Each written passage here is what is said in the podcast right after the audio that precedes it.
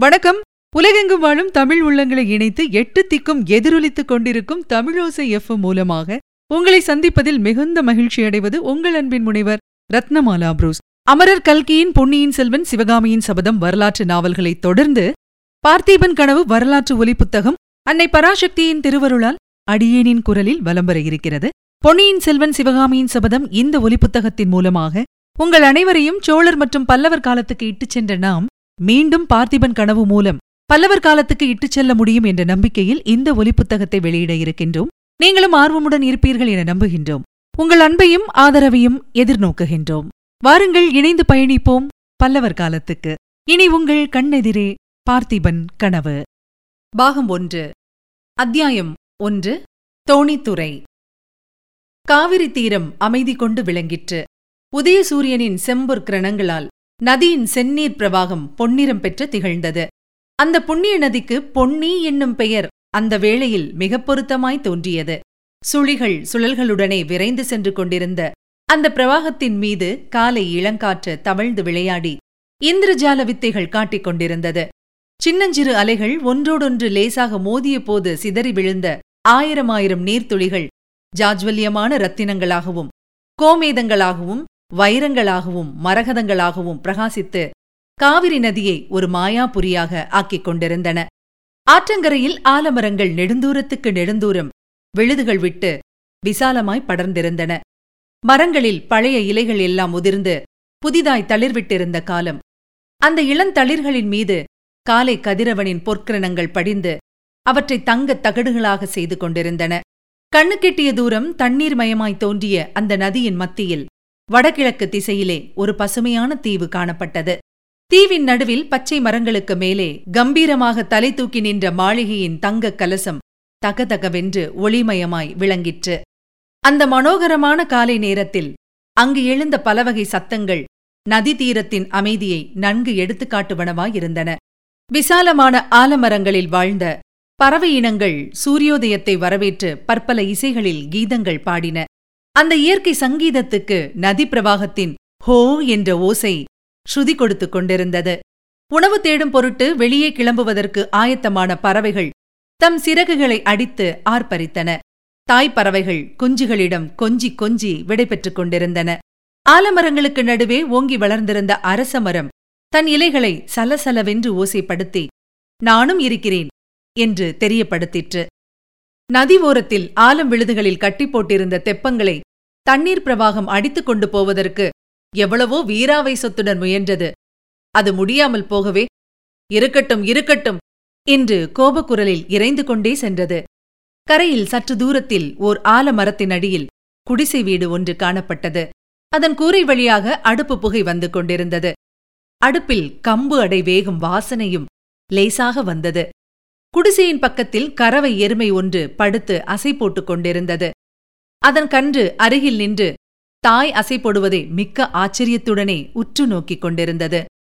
டக் டக் டக் டக் டக் டக். அந்த நதி தீரத்தின் ஆழ்ந்த அமைதியை கலைத்துக் கொண்டு குதிரை குளம்படியின் சத்தம் கேட்டது. டக் டக் டக் டக் டக் டக். வர வர அந்த சத்தம் நெருங்கி வந்து கொண்டிருந்தது. இதோ வருகிறது. நாலு கால் பாய்ச்சலில் ஒரு கம்பீரமான குதிரை அதன் மேல் ஆஜானுபாகுவான வீரன் ஒருவன் காணப்படுகிறான். வந்த வேகத்தில் குதிரையும் வீரனும் வியர்வையில் முழுகியிருக்கிறார்கள். தோணித்துறை வந்ததும் குதிரை நிற்கிறது. வீரன் அதன் மேலிருந்து குதித்து இறங்குகிறான். குடிசைக்குள்ளே இளம்பெண் ஒருத்தி அடுப்பில் அடை சுட்டுக் கொண்டிருந்தாள். அருகில் திடகாத்திரமான ஒரு வாலிபன் உட்கார்ந்து தைத்த இளம் ஆலம் இலையிலே போட்டிருந்த கம்பு அடையை கீரை குழம்புடன் ருசி பார்த்து சாப்பிட்டுக் கொண்டிருந்தான். ஒரு தடவை அவன் நாக்கை சப்பு கொட்டிவிட்டு அடி வள்ளி இன்னும் எத்தனை நாளைக்கு உன் கையால் கம்பு அடையும் கீரை குழம்பும் சாப்பிட எனக்கு கொடுத்து வைத்திருக்கிறதோ தெரியவில்லை என்றான். தினம் பொழுது விடுந்தால் நீ இப்படித்தான் சொல்லிக் கொண்டிருக்கிறாய்.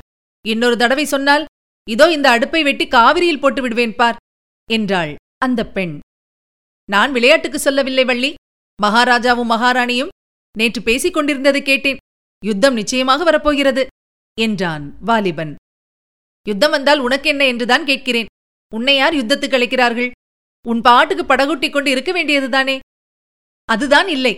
நான் மகாராஜாவின் காலிலே விழுந்து கேட்டுக்கொள்ளப் போகிறேன். என்னையும் யுத்தத்துக்கு அழைத்துக் கொண்டு போகச் சொல்லி. நான் உன் காலிலே விழுந்து என்னையும் உன்னோடு அழைத்துக் கொண்டு போ என்று கேட்டுக்கொள்ளப் போகிறேன்.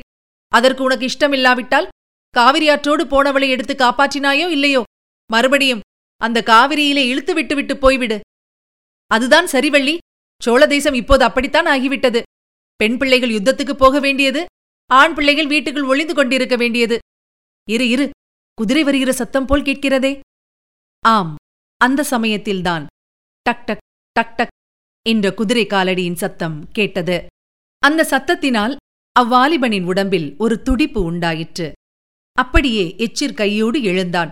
வாசற்புறம் ஓடினான். அங்கே அப்போதுதான் குதிரை மீதிருந்து இறங்கிய வீரன். பொன்னா மகாராஜாவுக்கு செய்தி கொண்டு வந்திருக்கிறேன். சீக்கிரம் தோணியை எடு. என்றான். பொன்னன் இதோ வந்துவிட்டேன் என்று சொல்லிவிட்டு உள்ளே ஓடினான். அச்சமயம் வள்ளி சட்டுவத்தில் இன்னோர் அடை தட்டுவதற்காக மாவை எடுத்துக் கொண்டிருந்தாள். வள்ளி உறையூரிலிருந்து செய்தி கொண்டு வந்திருக்கிறான். அவசர செய்தியாம். நான் போய் வருகிறேன் என்றான் பொன்னன். நல்ல அவசர செய்தி. அரை வயிறு கூட நிரம்பிராதே. எனக்கு பிடிக்கவே இல்லை என்று வள்ளி முகத்தை திருப்பிக் கொண்டாள். அதற்கென்ன செய்கிறது வள்ளி? அரண்மனை சேவகம் என்றால் சும்மாவா? என்று பொன்னன் சொல்லிக்கொண்டே அவளுடைய சமீபம் சென்றான். கோபம் கொண்ட அவளது முகத்தை தன் கைகளால் திருப்பினான். வள்ளி புன்னகையுடன் தன் முகத்தில் மேல் விழுந்திருந்த கூந்தலை இடது கையால் எடுத்து சொருக்கு போட்டுக்கொண்டு சீக்கிரம் வந்து விடுகிறாயா? என்று சொல்லிவிட்டு பொன்னனை அண்ணாந்து பார்த்தாள். பொன்னன் அவளுடைய முகத்தை நோக்கி குனிந்தான். அப்போது வெளியிலிருந்து எத்தனை நேரம் பொன்னா?